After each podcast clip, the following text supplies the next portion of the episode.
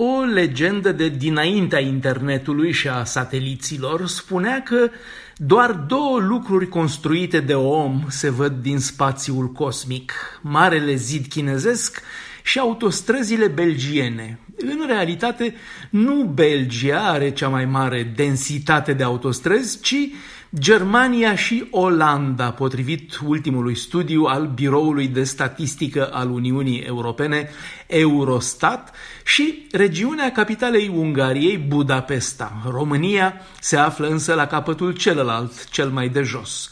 Majoritatea capitalelor europene, precum Budapesta și a orașelor mari, sunt înconjurate de un inel de autostrăzi pentru a răspunde cererii de transport rutier.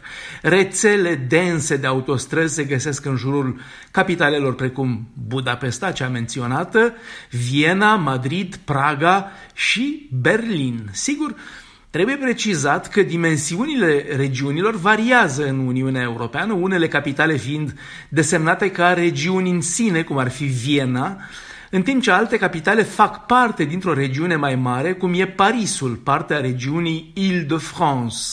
În consecință, regiunile mici cu capitală în majoritatea cazurilor au densități de autostrăzi mai mari în comparație cu regiunile mai mari care includ o capitală. De exemplu, densitatea autostrăzilor din mica regiune Viena e mai mare decât densitatea marii regiuni Île-de-France, chiar dacă Parisul are o rețea de autostrăzi mai mare decât Viena. Dar transportul este și o preocupare colectivă a Uniunii Europene.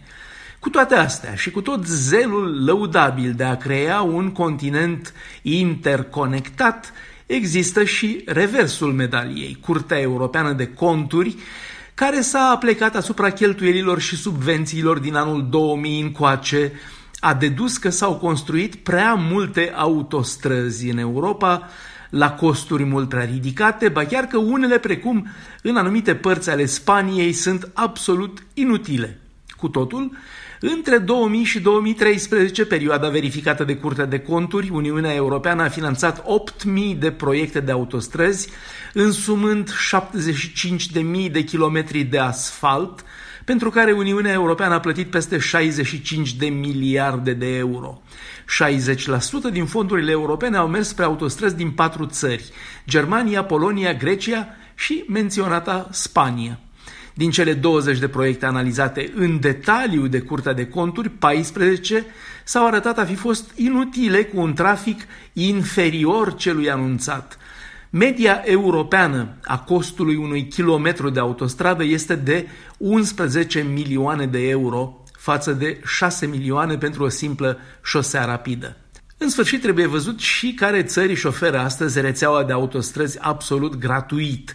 Ele sunt în număr de 12, principala fiind Germania, unde de altfel, pe tronsoanele lungi dintre localități, nu există limită de viteză, ceea ce înseamnă 66%, două treimi din ansamblul autostrăzilor.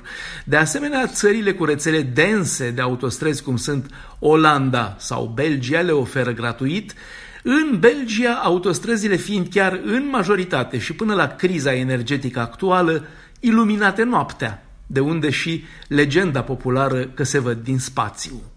Bruxelles, Dan Alexe pentru Radio Europa Liberă.